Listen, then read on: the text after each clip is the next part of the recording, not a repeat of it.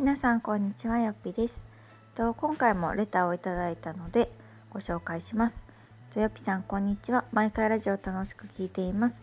よっぴさんって SNS やラジオのネタっていつどのように考えているのですか？世の中の動きにアンテナを張りつつご自身の考えがしっかりまとまっていて分かりやすく発信されているのでそのコツなどをお伺いしたいです。ということでした。ありがとうございます。たくさん褒めていただいて。えー、そうですかね なんか自分にはあんまり分かんないですけど SNS やラジオのネタは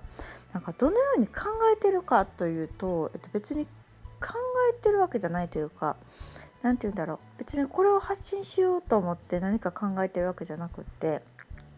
結構私普段からね考えるのが好きな人なんですよ多分。で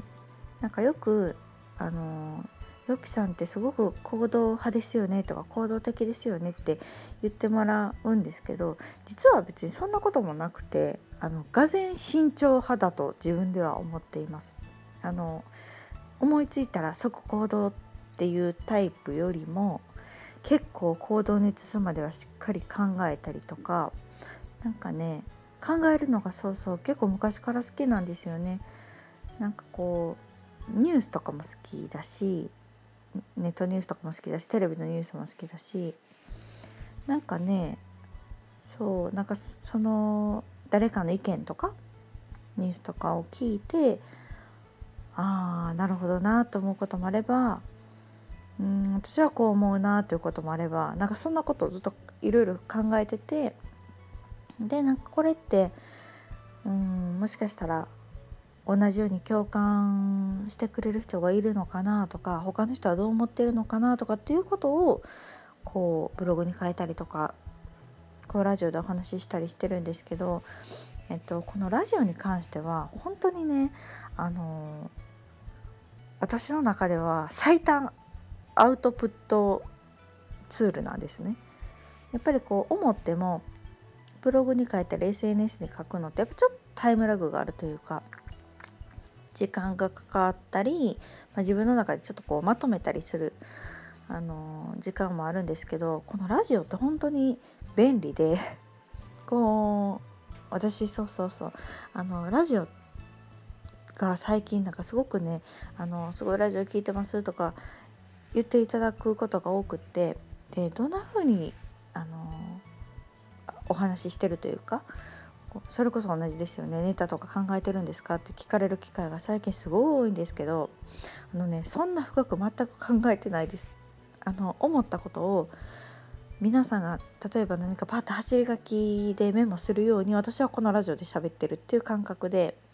だからもちろん台本とかもないしシナリオとかもないしそう前これ言われたんですよ。なんかどうやって組み立ててるんですかとかって言われたんですけどもうそんなこと一切何もないしなんやったらもう一発収録なんですね。あのこのラジオは結構編集とかもできるしすごく便利で優秀なんですけど私は一切編集もしないしかもうが この止まろうがちょっとこう言い間違いしようが結構そのままだって言っちゃってますのでだいたいこう10分ぐらいをめどにあの1回あたりしようと思ってるので、まあ、大体10分ペラペラペラって喋ってまあ多少その中になんか変なねこううんつまりやったりとか私も「うん」とか「えん」とかよく言ってると思うんですけどこの「えん」とかも含めてなんか一緒にお話ししてる気分でねあの伝えられたらいいかなと思っているのでうんあんまりその考えてないことはないんですけどあのあじゃあ今日はこれについて喋ろうと思ってるし結論はここに持っていこうっていうのぐらいしか決めてないですね。のでまあ最近だったらその地震についてのネタ？ネタというか回をお話ししたと思うんですけどそれも本当にこう子供の自転車の練習してる時に思ったことをそのまま喋ったっていう感じです。うん、なので結構こう自分が思ったことを喋っているのでその何て言うんだろう世の中の動きにアンテナを張りつつって言ってくださってるのは結構ニュース見てるからかもしれないです。なんか最近やったらまあもっぱらコロナ関係ですけどなんかこのコロナ大変やねっていうだけじゃなくってまあこのコロナがちょっと落ち着いたとどうなるのかなとか、まあ、例えば働き方とかなんかテレワークとかがすごいこう浸透してきてあなんか意外と出勤せんでも働けるやんとかって思う人が増えたら働き方ってどう変わるんかなこう変わるんかなだったらこう旅行とかも行きやすくなるから今でこ今はねちょっと旅行業界大変ですけどなんかもうちょっとこう身動き取れやすい人たちが増えてきたら旅行も行きやすくなるんかなとかうん家で働くっていう人が増えたらこう会社のね近くにわざわざ住まなくってもちょっとこう離れた郊外とかで戸建てを自分の家として持って住む人が増えてくるんじゃないかなとかそれやったらマンションより戸建ての需要が増えるかなとかなんかそんなことをひたすら考えてるっていう感じですね。うん、なのであの、うん、普段なんとなく感じてることとか考えてることを発信してる中でまあ、一応自分の意見はまとめるようにしてますね。なんか私はこう思うとか私はこう思ってきたとかっていうのが結構あったりするのであ食洗機が終わりました。こんな音とかもねなんか生活感あるでしょ。こういうのも含めて流していけたらいいなっていうか、うん、本当ありのまま友達にしゃべる気分で私は喋ってるんですけどうんだからこうラジオがいいですよっていうのは結構伝えたいなって最近思っていて、まあ、SNS もね結構気軽に発信できますがやっぱりこうアウトプットする場があるってすごくよくって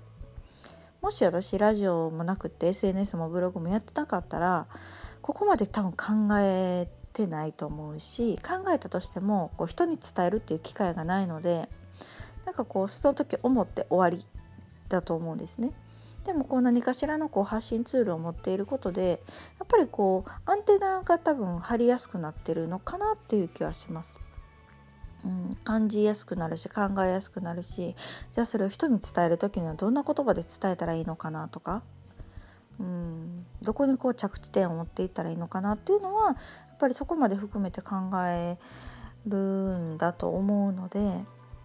で不思議なもんでねこうアウトプットしてたら結構自分も覚えてるんですよね。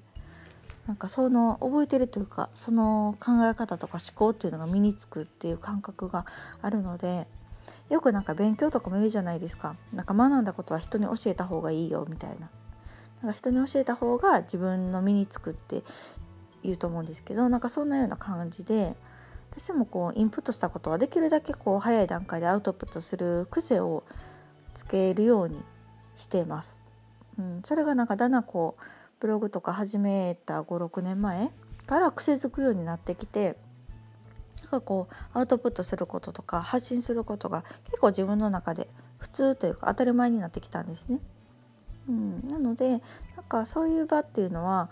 あのー、少なからず、まあ、ラジオに限らず持っていた方がなんかいいのかなっていう気はします。うん、今もすごくね、あのどんなツールも使いやすいし発信者がすごく増えてきてることは私はすごくいいなと思っているので、あの SNS ももちろん良いと思いますがラジオもおすすめですよっていうのを 最後にお伝えしておこうかなと思います。はい、というわけで今回はえっとレターでいただいたお返事で私がこの SNS とかラジオのネタをどう考えているのかとかというふうに普段こう放送するまでに持っていってるのかっていうお話をさせていただきました。ではまた次回お楽しみに。さよなら。